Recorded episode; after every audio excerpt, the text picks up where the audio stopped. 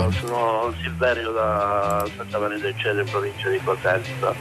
Allora, eh, si è parlato tanto di quarantena e sacrifici che le persone purtroppo hanno dovuto fare, solo che poi non si va a considerare i sacrifici che la categoria dei disabili hanno dovuto fare, perché per esempio con i centri di ri- di riabilitazione chiusi si rischia un, un degrado della patologia che potrebbe essere assolutamente grave. E soprattutto volevo, la domanda verteva sul fatto che è stato dichiarato eh, pochi giorni fa dai, da dieci stati americani eh, del fatto che in caso di scelta eh, delle terapie intensive eh, i ragazzi disabili purtroppo non verranno salvati, ecco, in poche parole era questo. Sono Elisabetta da Genova.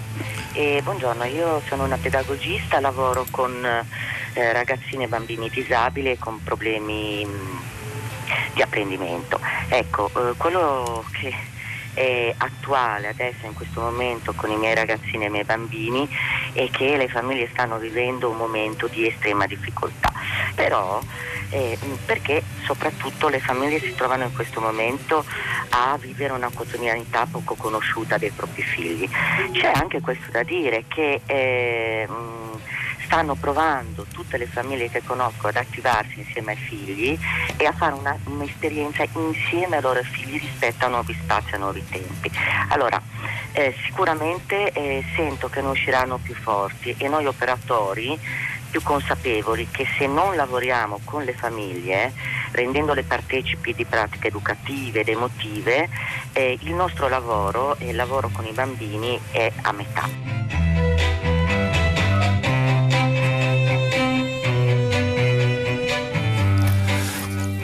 Sono le 10, 3 minuti e 30 secondi, una buona giornata da Pietro del Soldà e benvenuti a tutta la città ne parla. Allora, queste due telefonate arrivate stamani al filo diretto di prima pagina ci consentono di proseguire questo viaggio che stiamo facendo nelle fasce più deboli della società italiana, in quelle più fragili, più colpite dalla crisi e dall'emergenza che diventa eh, davvero un incubo, nel caso specifico per eh, 3 milioni di italiani, ma forse più di persone che con disabilità di diversa natura si vedono oggi costrette in casa e quindi deprivate di quel contatto col mondo per loro vitale costituito dal rapporto con assistenti, operatori, centri diurni, eh, facendo di nuovo gravare tutto il peso della loro difficoltà su loro stessi in primo luogo e sui loro familiari. Una situazione che non sarà sostenibile a lungo, che produce ulteriore sofferenza in famiglie già ferite e di cui noi dobbiamo parlare anche per capire, non solo per dar voce a loro, e questo faremo in questa puntata di tutta la città ne parla, ma anche per individuare, magari immaginare se il lockdown, la chiusura in casa continuerà, delle soluzioni, delle alternative, delle vie da percorrere in un momento così difficile. Uno dei compiti fondamentali dell'informazione è quella di non dimenticarsi dei più deboli, degli ultimi, di quelli che stanno pagando eh, il prezzo più alto per questo eh, davvero momento storico inaudito che ci lascia tutti sgomenti. 335 56 34 296 è il nostro numero. Scriveteci, mandateci messaggi via sms, via whatsapp. Le vostre storie, in particolare testimonianze, esperienze, proposte saranno preziose, alcune le leggerò, altre le pubblicheremo sul nostro sito e le girerò ai nostri ospiti che sono. Allora cominciamo, Vincenzo Falabella, buongiorno e benvenuto. Buongiorno a voi, buongiorno a tutti. Vincenzo Falabella è presidente di FISH, che è la Federazione Italiana per il Superamento dell'Handicap. Buongiorno anche a Paola Severini Melograni, benvenuta. Buongiorno, buongiorno a tutti gli ascoltatori e soprattutto alle famiglie con persone con disabilità. Ciao Vincenzo.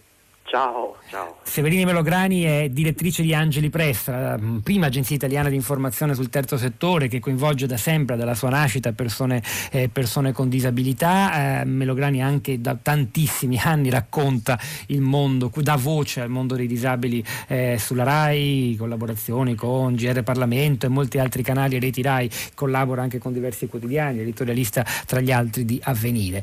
Buongiorno anche, ben ritrovata ad Erichetta Alimena. Erichetta, benvenuta. Buongiorno e grazie dell'invito. Enrichetta è una ragazza cosentina che, la cui disabilità racconterà lei tra poco, che noi conosciamo bene, è una di noi, ha collaborato con Radio 3, ha fatto anche uno stage a tutta la città ne parla. Oggi che è tornata a Cosenza collabora con il quotidiano del Sud, eh, dà voce anche lei nel suo piccolo, nel, soprattutto in quell'ambito eh, geografico al mondo della disabilità e ha realizzato per noi di Radio 3 un bellissimo radiodocumentario che varrebbe la pena di riascoltare oggi. Ve lo consigliamo davvero sul sito eh, tresoldi.rai.it, è uno dei cicli cicli del nostro spazio di radiodocumentari, tutto normale, un altro sguardo sulla, eh, sulla disabilità, disponibile anche in podcast. E poi saluto anche con molto piacere un'altra persona che è una giovane eh, autrice, pedagogista e blogger che della sua disabilità ha fatto oggetto del suo racconto e un'occasione per fare questo mestiere, per raccontare anche in un libro, un romanzo autobiografico che si intitola eh, Nata Viva, da cui è stato tratto anche un cortometraggio al portale Piccolo piccolo genio alle lezioni presso l'Università LUMSA di Roma. Lei si chiama Marzia Castiglione Umana, in arte Zoe Rondini, questo è il nome con cui ha firmato il suo, il suo libro Nata Viva. Zoe, buongiorno e benvenuta anche a lei. Buongiorno a tutti, ciao Paola. Ecco, Zoe conosce, credo ci sia tra di voi un, un rapporto e ci, e ci fa piacere che ve l'incontrate. Una gioia sentirla. Benissimo. Allora, cominciamo da Falabella. Senta, io ho detto dei numeri, 3 milioni orientativamente il numero di persone che hanno disabilità fisiche e intellettive, alle quali si aggiungono altre condizioni. Ne parleremo ancora in altre puntate, i malati di Alzheimer, le persone con disturbi dello spettro autistico. E una sintesi, se è possibile, della situazione oggi a livello nazionale. Poi cercheremo di entrare più nel dettaglio. Falabella.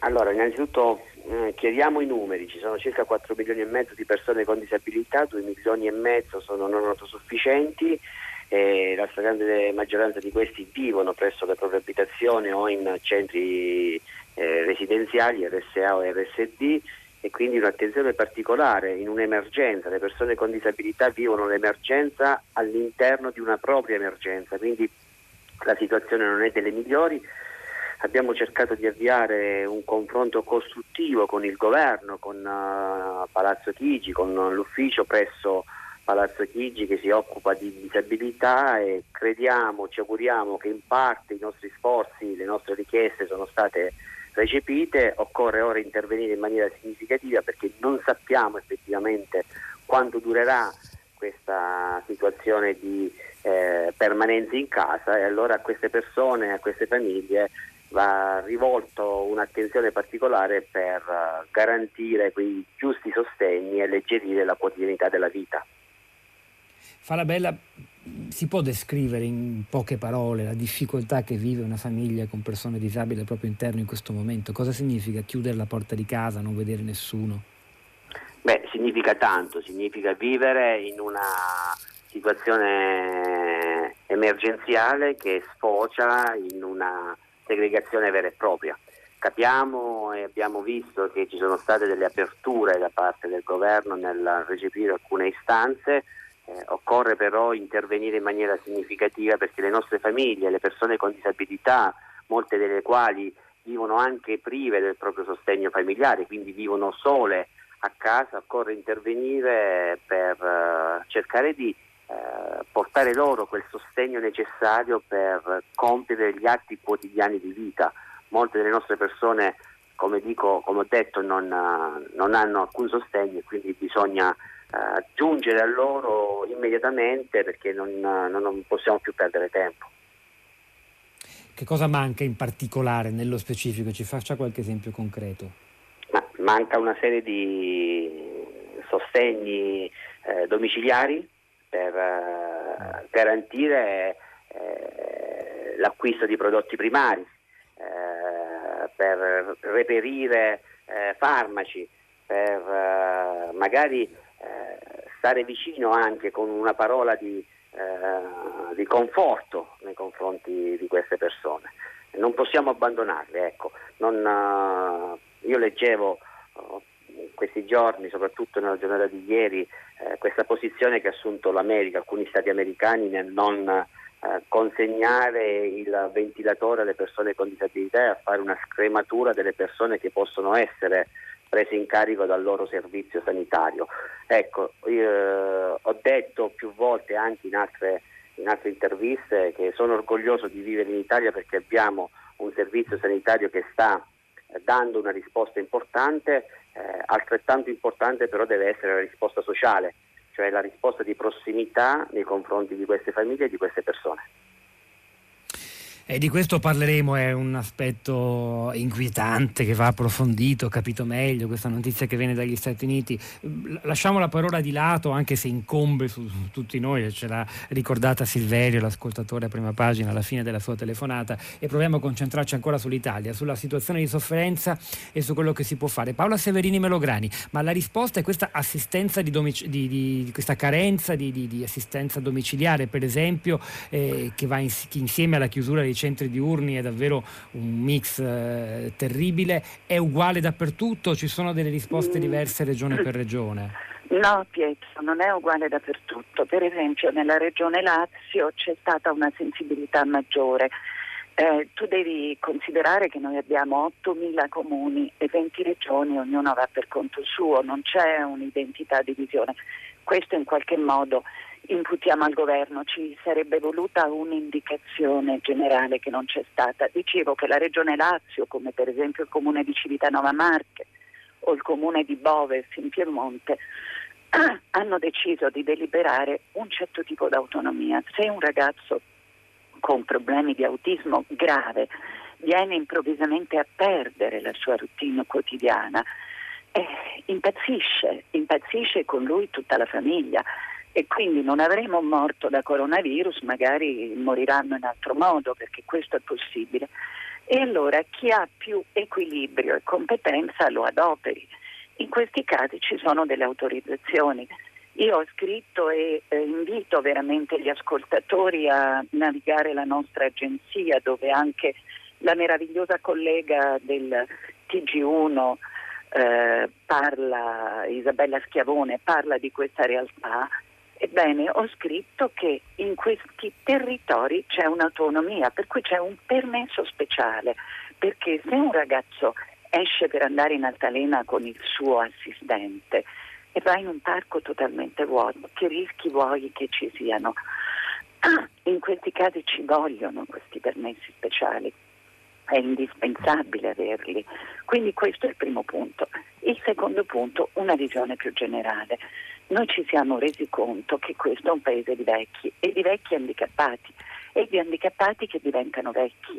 Si parla di un milione di famiglie in queste condizioni di estrema gravità. C'è bisogno di una visione per il futuro. Avevamo cominciato questo lavoro con l'applicazione della Dopo di Noi, che è assolutamente una legge a macchia di leopardo. Alcune regioni non l'hanno neanche presa in considerazione e soprattutto finalmente sono quattro governi, quattro governi con cui noi battagliamo con una regolamentazione del caregiver, un sostegno ai caregiver. I familiari assistenti sono quelli che hanno bisogno di tutto.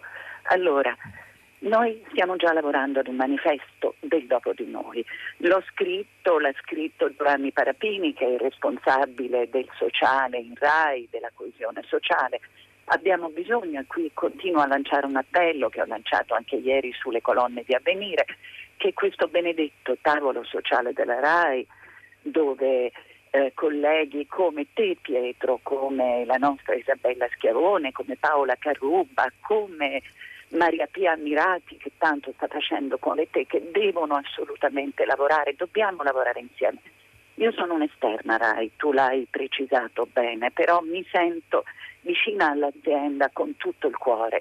Credo che bisogna trovare un linguaggio comune, altrimenti sarà troppo tardi.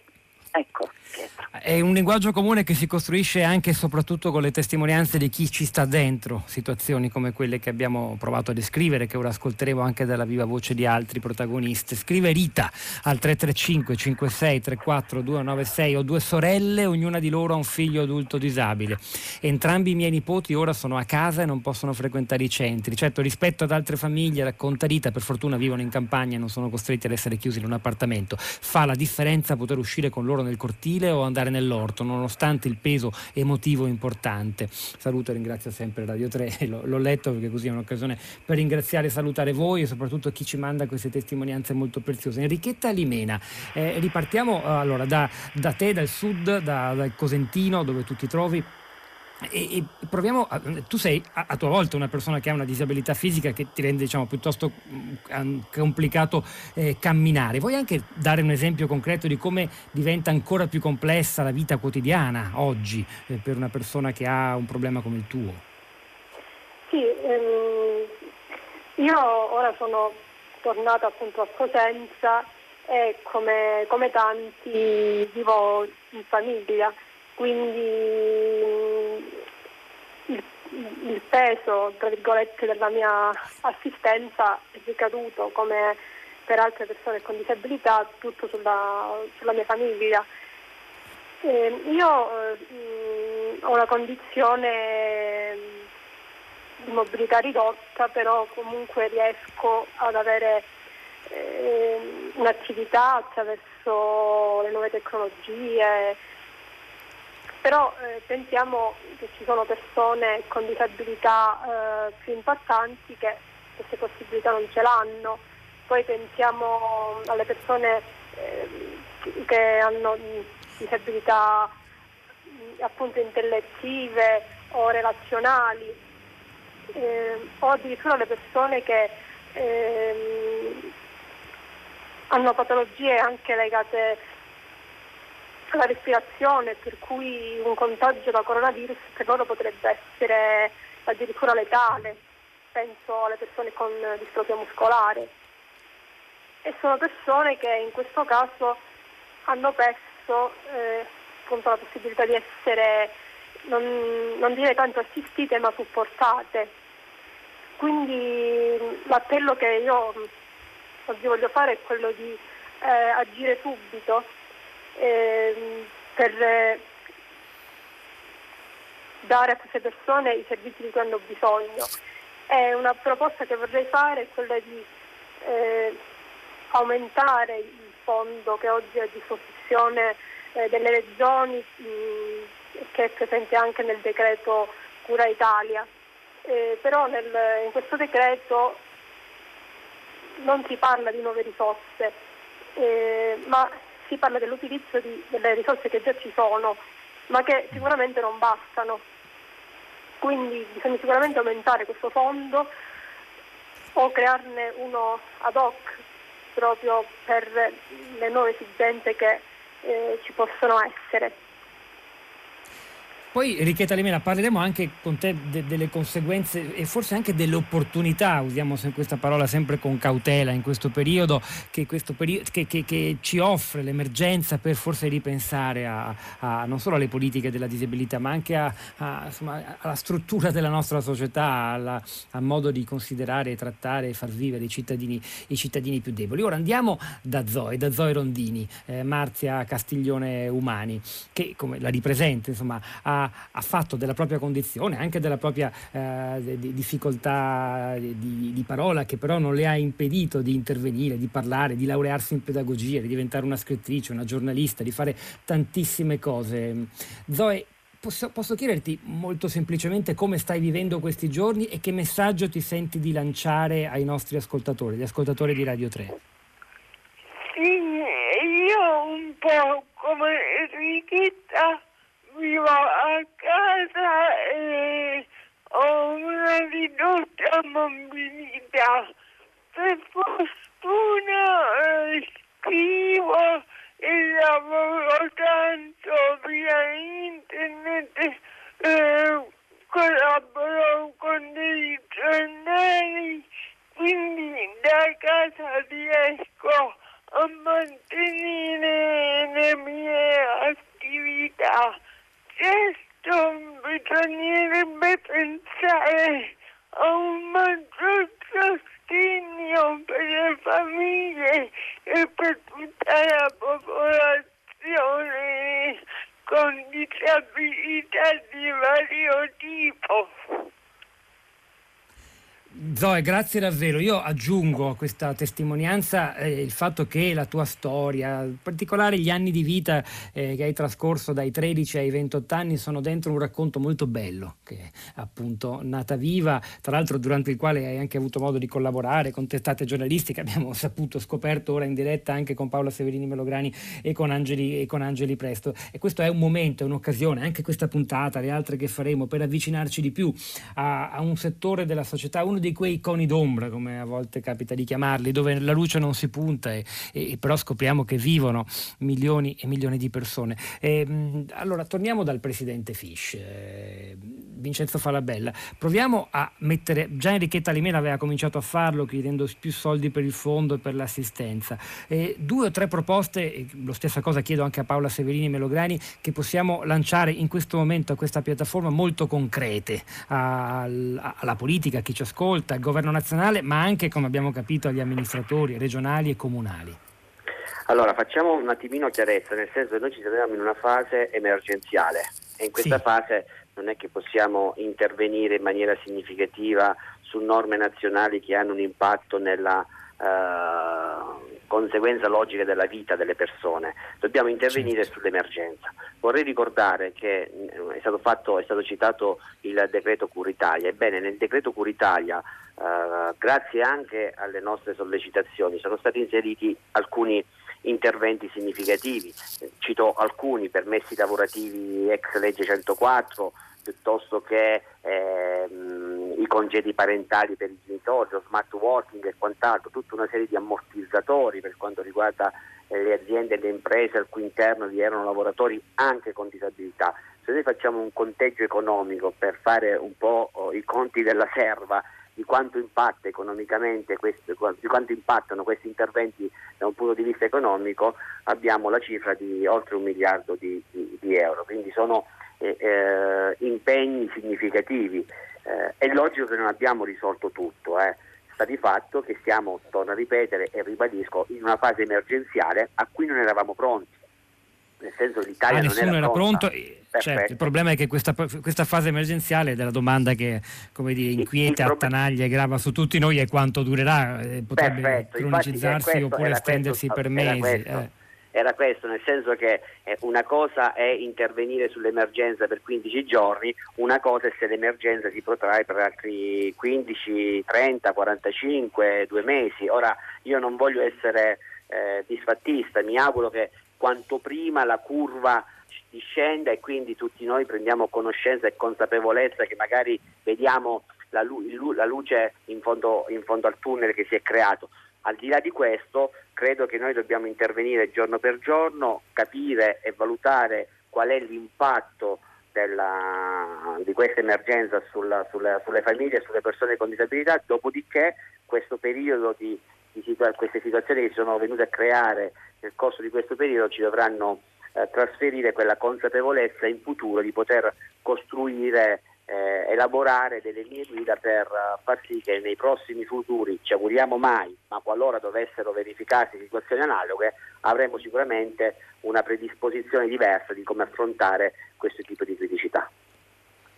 Mio figlio Matteo ha un disturbo dello spettro autistico, lui è a casa, gli operatori lo stanno seguendo a distanza, le difficoltà sono enormi da parte della famiglia, un esempio da ieri sera inspiegabilmente non vuole prendere i, i, i medicinali. Poi Gabriella che ci dice buongiorno, non ci sono soltanto i disabili gravi, allettati, spesso si considera la disabilità come una terra uguale omologata, ma non è così, bisogna sempre considerare vabbè, la soggettività come per chiunque, questo ce l'aveva già spiegato bene Enrichetta Limena poco fa. E, e poi ancora tra le grandi bianca da Genova è questa. Tra le grandi difficoltà nascoste di cui si parla normalmente poco, segnalo il grande disagio di chi convive, oltre che con la famiglia, con un disturbo alimentare, patologia che mette a dura prova chi ne soffre, ma anche le relazioni familiari.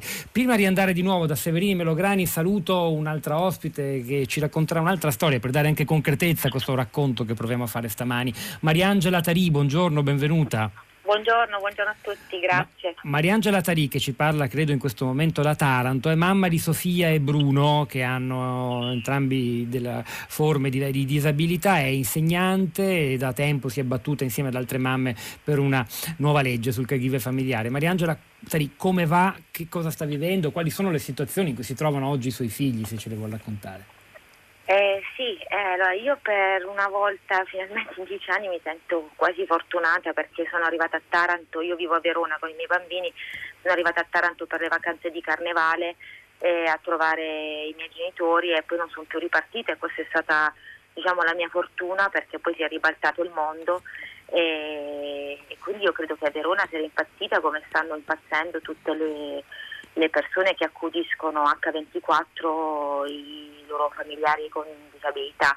È difficile e nonostante l'aiuto che ho adesso dai nonni è difficilissimo perché eh, sono stati azzerati i servizi domiciliari, giustamente, eh, io dico giustamente per paura del contagio, sono stati chiusi tutti i centri diurni, i centri riabilitativi, eh, la scuola e per noi queste cose qui, eh, questi servizi sono le bombole di ossigeno, no? quelle che, che, ci servono per... I suoi figli, mi perdoni, Sofia e Bruno, che, che, di che disturbo soffrono, che patologia hanno? Allora, mia figlia Sofia, che è una bambina di 10 anni, ha una, la sindrome di Rett, che è una malattia gravissima, degenerativa, per cui lei eh, dipende totalmente da me, non parla, non cammina, non muove niente, le muove solo gli occhi, quindi io devo accudirla. Eh, tutto il giorno, sempre.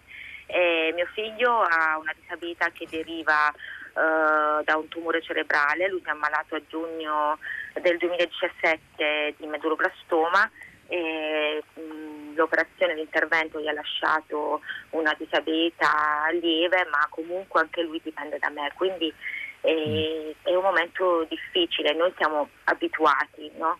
Eh, io non soffro la, diciamo, la, reclusione perché sono abituata alla reclusione, ma eh, è difficile perché ci mancano eh, tutti quei servizi che ci mh, permettono di, eh, di, sopravvivere. È vero che per esempio le maestre, eh, quelle dei miei, dei miei figli almeno, ci stanno aiutando tantissimo a distanza, però poi i bambini non sono autonomi, io non posso lasciarli davanti un telefono o un PC, quindi eh, oltre a tutto l'accudimento si è aggiunta poi eh, la, l'ansia di, di, di, permettere loro di usufruire del computer, del PC, di parlare con gli amici, devo riabilitarli tutti i giorni, cioè devo fare gli esercizi quelli che facevano i fisioterapisti perché mia figlia se non fa gli esercizi tutti i giorni mia figlia peggiora uh, terribilmente, quindi il carico è, di, proprio è, diventato, è diventato, enorme. E in più eh, a me certe volte viene da sorridere quando uh, vedo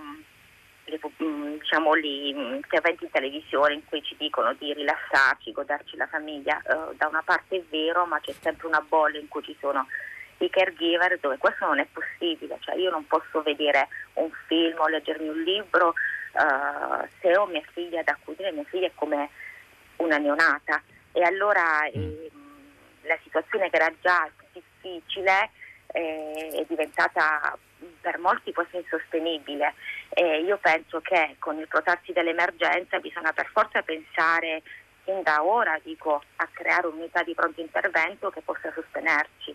Perché eh, il decreto cura eh, sostiene le persone con disabilità, è vero, ma non, non pensa al caregiver che accudisce queste persone, quindi cioè, non, non, non, non, si pensa al fatto che se ne ammalo io e mia figlia muore, quindi non c'è, mh, mm, per esempio, uh, non siamo nell'elenco degli aventi diritto alla distribuzione dei dispositivi di, uh, di protezione individuale, non abbiamo una corsia preferenziale per il tampone, cioè, eppure noi siamo come i medici, perché dalla nostra vita dipende la vita di un'altra persona. E quindi con noi la famosa prima linea o trincea che si usa e si abusa come espressione bellicista in questo periodo che coinvolge i medici in qualche modo entra anche nelle case come ci ha perfettamente spiegato lei attraverso la sua storia personale. La ringrazio davvero di averla condivisa con noi. Condividere queste storie Paola Severini Melograni è doloroso ma è importante solo così si capisce.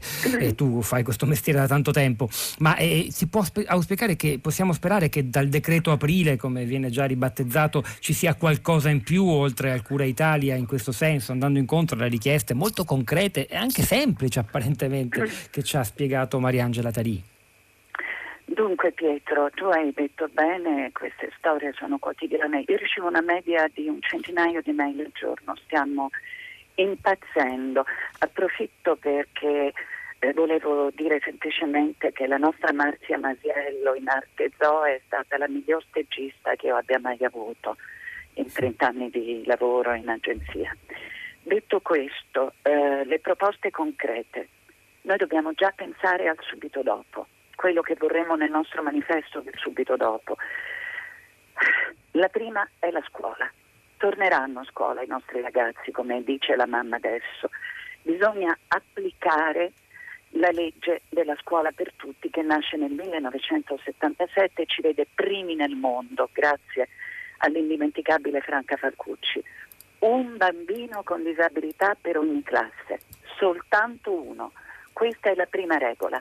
Se riuscissimo già a vincere questa battaglia sarebbe straordinario. Il dopo di noi. Dopo di noi, eh, il collega ha detto che bisogna aumentare eh, la dotazione. Io direi però che prima di aumentare la dotazione bisogna fare una riflessione importante. Ce ne siamo resi conto adesso quando tutti stanno aiutando tutti. Ebbene, noi siamo il paese al mondo con più case di proprietà. Ora, molti genitori di persone con disabilità, abbiamo capito che la disabilità è un universo, si va da una situazione di estrema in qualche modo semplicità, che è quella delle persone con trisomia 21, con la sindrome di Down, fino a ragazzi come quelli che abbiamo sentito descrivere ora. Ebbene, i genitori devono riuscire a capire che lo Stato può fare fino a un certo punto e che bisogna cercare di mettersi tutti insieme. La difficoltà dell'applicazione della dopo di noi è la creazione di un trust, è molto complicato da spiegare, quindi prima di tutto spieghiamolo. E poi queste abitazioni, molti ce ne hanno addirittura due, vanno messe in comune, bisogna trovare il modo di far crescere i ragazzi insieme perché si morirà, i genitori moriranno. E se non lavoriamo ora per il dopo è una follia per cui lo Stato ci deve dare, ma noi dobbiamo dare allo Stato, mettere in comune le abitazioni, questo è il privato sociale. Il terzo punto essenziale, Pietro, e poi mi taccio perché stiamo andando velocissimamente, è il caregiver, i familiari assistenti, che sono più di un milione per i gravi e gravissimi, sono anche quelli che assistono i genitori con con eh, Alzheimer o malattie neurodegenerative devono avere un riconoscimento perché tamponano il welfare, ce ne siamo resi conto ora, devono avere contributi figurativi, muoiono 12 anni prima degli altri. L'ha detto la madre che ha parlato ora, io sono sempre agli arresti domiciliari. E allora il nostro manifesto del subito dopo ci servirà per capire che noi andiamo incontro a una società diversa, una società migliore. Il coronavirus è stata la più grande lezione che questo mondo di oggi ha mai avuto. Noi dobbiamo essere i protagonisti del cambiamento e lo dobbiamo Paola fare. Severini. Partiamo da questi tre punti, Pietro. Gra- grazie davvero, io credo che sia stato utile davvero per molti di noi, per molti che non hanno conoscenza diretta di questa realtà, ascoltarvi e capire che c'è questa emergenza e che dobbiamo tutti, non soltanto le persone coinvolte, aspettarci eh, delle, dei, dei, dei, programmi, delle azioni, degli interventi, dei cambiamenti eh, e non tra qualche mese, ma già ora. Eh, è il momento di continuare in musica questa puntata di Tutta la città ne parla ascoltando un brano scritto da Eugenio Finardi nel 1983, contenuto nell'album Dal Blu. La canzone si chiama Amore diverso ed è dedicata a sua figlia Elettra, affetta dalla sindrome di Down. E ho braccia forti e larghe, spalle per poterti meglio abbracciare, canta Finardi. Sarà un amore grande come l'universo che il tempo non potrà toccare.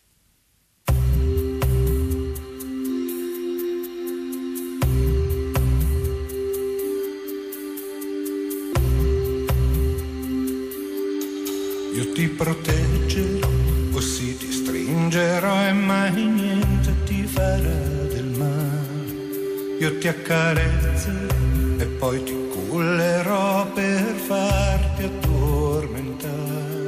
E ti canterò canzoni di forti emozioni quando fuori tuona il temporale e sempre ti sussurra quelle dolci parole che sotto fanno stare bene. Sarà un amore diverso, grande come l'universo che il tempo non potrà toccare. Farò una casa di carta su un'isola deserta dove il vento verrà a giocare. È una finestra sempre aperta per chi sa volare che da noi possa arrivare a riposare.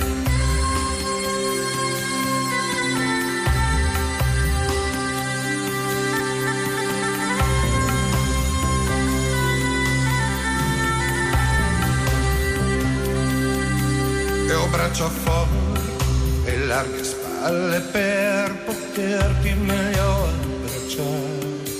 E se fa freddo la notte col mio corpo ti potrai scaldare.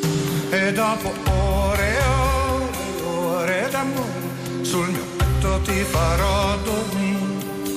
E sognerai di ballare tempo col mio cuore e il sole ti verrà a svegliare. Sarà un amore diverso, grande come l'universo, che il tempo non potrà toccare. Piccole cose da riscaldare, grandi aquiloni da far volare. E sarà sempre un nuovo gioco per tenere acceso il fuoco nel lungo tempo da venire pietre da trasportare e da seguire per ritornare.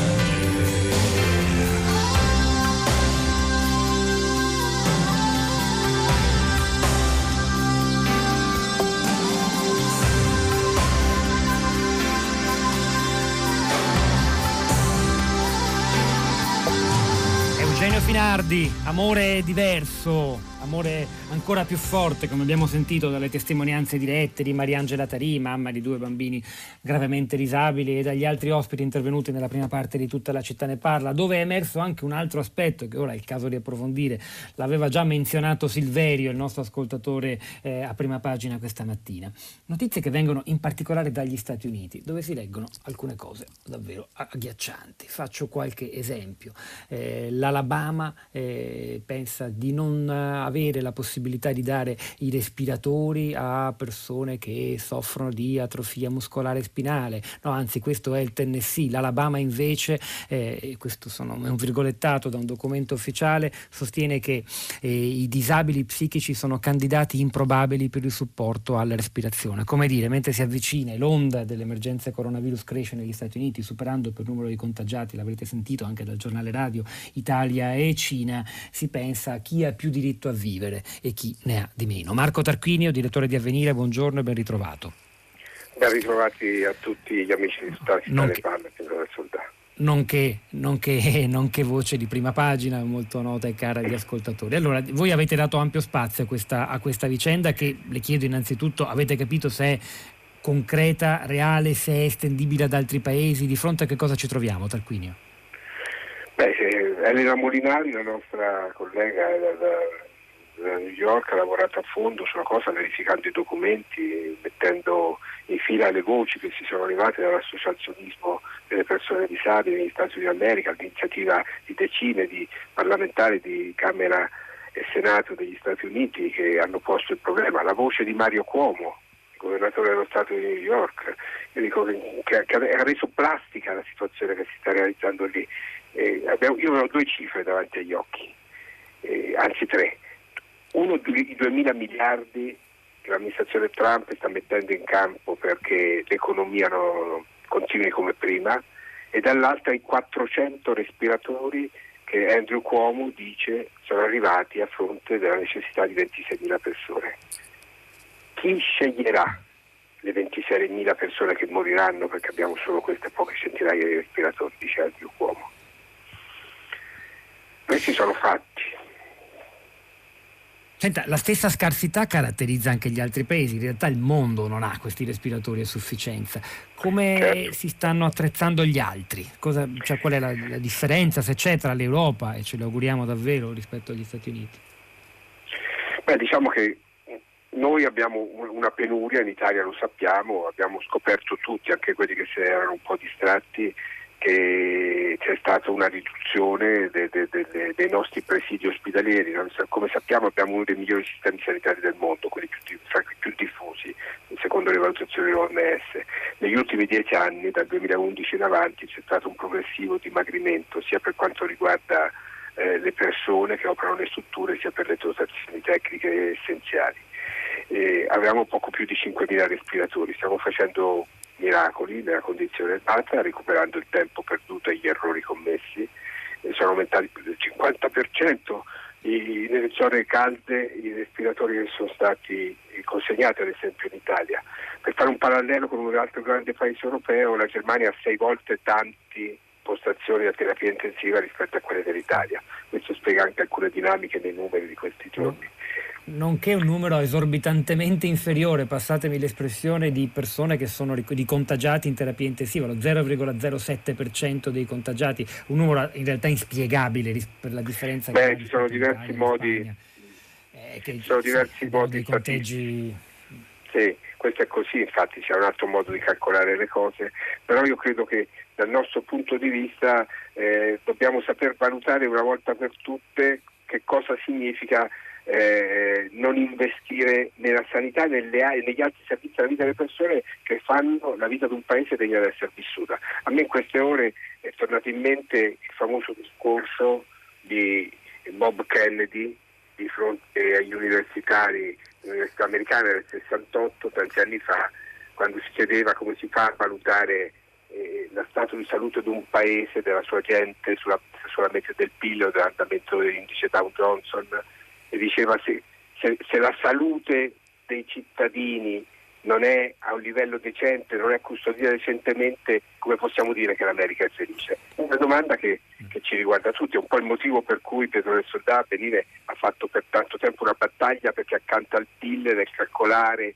i, riferimenti per le manovre economiche del nostro Paese mettessimo quello straordinario indice che è stato realizzato dal CNEL e dall'Istat che si chiama BES, benessere equo e sostenibile, che tiene conto di tutti gli altri servizi essenziali per la vita delle persone. Nelle situazioni che oggi è completato perlomeno nel, nel DEF, no? sì, è oggi è diventato un punto di riferimento, però il problema è che non è ancora quel, quella cosa dirimente che dà la qualità del misure. Io ecco il sogno che in questa crisi così drammatica che ci mette davanti le scelte aspre, figlie di alcuni stati americani, l'Europa impari di nuovo che si costruisce solo sulla base di una solidarietà che parte da questi servizi alla vita delle persone. C'è chi dice prima l'America, prima la Germania, prima qualunque altro paese, prima l'Italia e c'è chi dice prima le persone. In questo momento in Italia si sta provando a dire prima le persone, credo che sia un punto da cui ripartire e bisogna renderlo concreto. E pensa ce la faremo. Abbiamo un minuto Marco Tarquinio, ci si chiede, no? c'è anche un po' di retorica, cerchiamo di vivere questo periodo come un'opportunità, però forse c'è un elemento di verità di fondo reale, no? dobbiamo riscoprire come funziona una società, cioè dando attenzione per esempio al mondo della disabilità a cui oggi abbiamo provato a dare voce. Davvero lei crede in una battuta conclusiva che potremmo trarne una lezione? Beh, credo che stiamo vedendo quello che, o ci sforziamo di vedere quello che troppo spesso teniamo ai margini del nostro sguardo sulla realtà sociale. Credo che abbia colpito tutti, ho pubblicato anch'io lettere impressionanti di padri e madri di disabili mentali, con problemi cognitivi, che dice possiamo uscire col nostro cane non possiamo uscire col nostro figlio in questi giorni, per mano, perché non ci scappi. Ecco, credo che lo sguardo molto semplicemente, con la, la cruda verità della vita di queste persone, va esercitato su quelle mani che non si possono stringere in questo momento perché non è stato previsto dal regolamento, è affidato tutta la sensibilità delle persone ancora una volta. In Italia siamo speciali perché i singoli che esercitano servizio poi sulle, per le strade, la vigilanza, sono capaci di una sensibilità che le leggi non hanno. Bisogna portarla dentro. Marco Tarquino. Grazie davvero Marco Tarquino, direttore di Avvenire. Gire 3, un da verde, torniamo tra pochissimo con le vostre voci, i vostri commenti sui social network. Tutta la città ne parla. Lontano, nei dimenticati spazi non segnati sulle carte del limite estremo e poco alla page della spirale ovest della galassia, c'è un piccolo e insignificante sole giallo. A orbitare intorno a esso, alla distanza di 149 milioni di chilometri, c'è un piccolo, trascurabilissimo pianeta azzurro-verde, le cui forme di vita, discendenti dalle scimmie, sono così incredibilmente primitive che credono ancora che gli orologi da polso digitali siano una brillante invenzione. Questo pianeta ha, o aveva, un problema. E il problema era che la maggior parte dei suoi abitanti era quasi costantemente infelice. Per rimediare al guaio furono suggerite varie proposte, ma queste, per lo più, concernevano lo scambio continuo di pezzetti di carta verde, un fatto indubbiamente strano, visto che tutto sommato non erano i pezzetti di carta verde a essere infelici.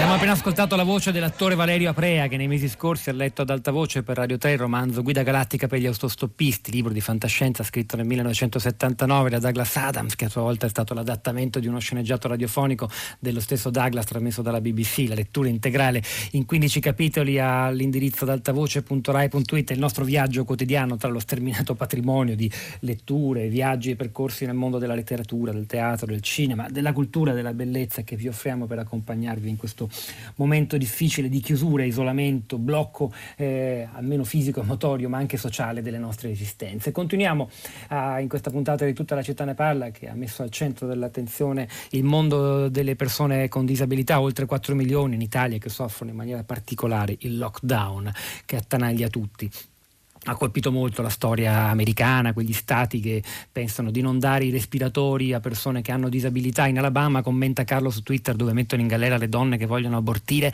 non collegheranno ai respiratori i, i disabili fisici e psichici, perché la vita è sacra solo dal concepimento al parto. Ancora, eh, terapia intensiva negata negli USA ai disabili affetti da coronavirus. Nel Tennessee esclusi i pazienti con atrofia muscolare spinale, in Minnesota i palati pol- polmonari e così via. Da Facebook un nostro ascoltatore disabile pubblica questo post accompagnato da una sua foto sulla sedia a rotelle sulla terrazza condominiale al sole.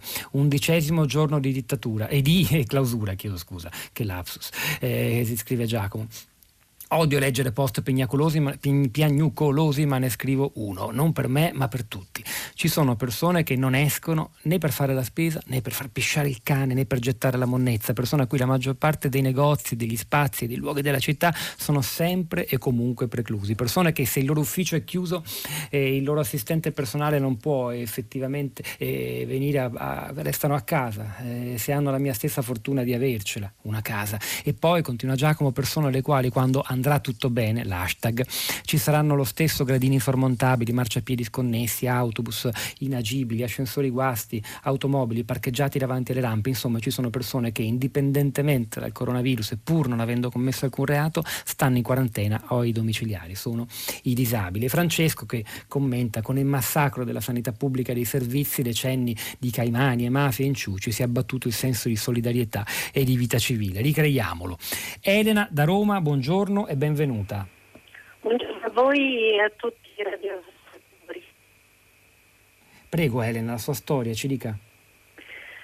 Allora, la mia storia, la storia è quella di una delle che oggi, come anche prima del coronavirus, vivono con grande resilienza quella che è una costruzione, cioè quella di eh, stare agli arresti domiciliari e non avere certezze. Le certezze che noi chiediamo come genitori di persone con disabilità ad alto carico assistenziale con gravi disturbi mentali è soprattutto quella di continuare ad avere un'assistenza, ma un'assistenza sicura.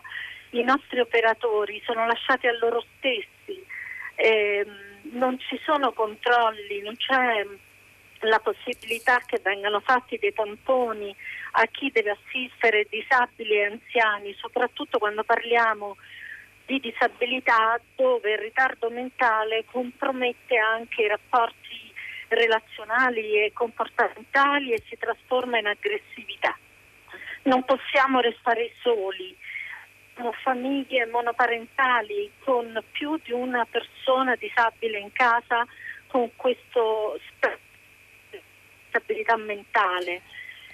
Siamo Elena, grazie davvero. La sua testimonianza è chiara, non la sentiamo benissimo, ma insomma, ci è arrivato molto bene il suo pensiero. Da Roma ci spostiamo a Treviso. Massimo, buongiorno. Buongiorno, buongiorno a tutti gli ascoltatori. Io sono presidente di un'associazione per eh, persone con disabilità, sono io stesso una persona con disabilità eh, visiva, nel mio caso sono cieco assoluto. E i non vedenti, ma i disabili in generale, sono quelli che hanno ricevuto un colpo doppio, sia come cittadini che come persone con disabilità da questa benedetta quarantena ed è un problema diventato praticamente qualunque cosa. Eh, il semplice approvvigionarsi di beni di prima necessità è diventato un problema. Um, alcuni di noi usufruivano del servizio di volontari in servizio civile ad personam e questo servizio è stato sospeso, il volontariato normale è venuto meno, le reti eh, di sostegno tradizionali si sono allentate e come al solito, qui purtroppo mm, una nota polemica imprescindibile, come al solito le persone con disabilità un po' in tutti i campi sono arrivate in coda alla lista delle priorità, un po' dappertutto, dalla scuola in cui il sostegno viene garantito praticamente per nulla e all'assistenza personale, ci sono persone con, con elevate necessità assistenziali che sono state lasciate in carico da un giorno all'altro alla famiglia e non tutte le famiglie sono nella condizione di poter provvedere con l'adeguata prontezza o hanno semplicemente la resistenza fisica per poterlo fare. In tutto questo siamo consapevoli che si tratta di un'emergenza, ma ormai questa emergenza va avanti da un po' e forse sarebbe arrivato il momento di pensare a qualcosa di meglio che non disabilità e incarico alla famiglia, che è una soluzione che ahimè, ai noi, è sempre quella, la prima, chissà come mai, che viene in mente. La famiglia è un aiuto ma non può essere l'unico sostegno, nemmeno, e vorrei come dire soprattutto, ben... in fase di emergenza come abbiamo ben capito dalla storia che ha colpito molto gli ascoltatori di Mariangela Tari, andatevela a risentire anche in podcast, tra poco sarà pronto di questa puntata di Tutta la città ne parla che finisce qui. Ci hanno lavorato Aldo Pantaleoni alla parte tecnica, Piero Pugliese alla regia, Pietro del Soldà a questo microfono e poi Rosa Polacco, Sara Sanzi, Cristina Faloci e la nostra curatrice Cristiana Castellotti che lasciano la linea a Radio del Mondo e vi danno appuntamento per una nuova puntata di Tutta la città ne parla lunedì mattina alle 10.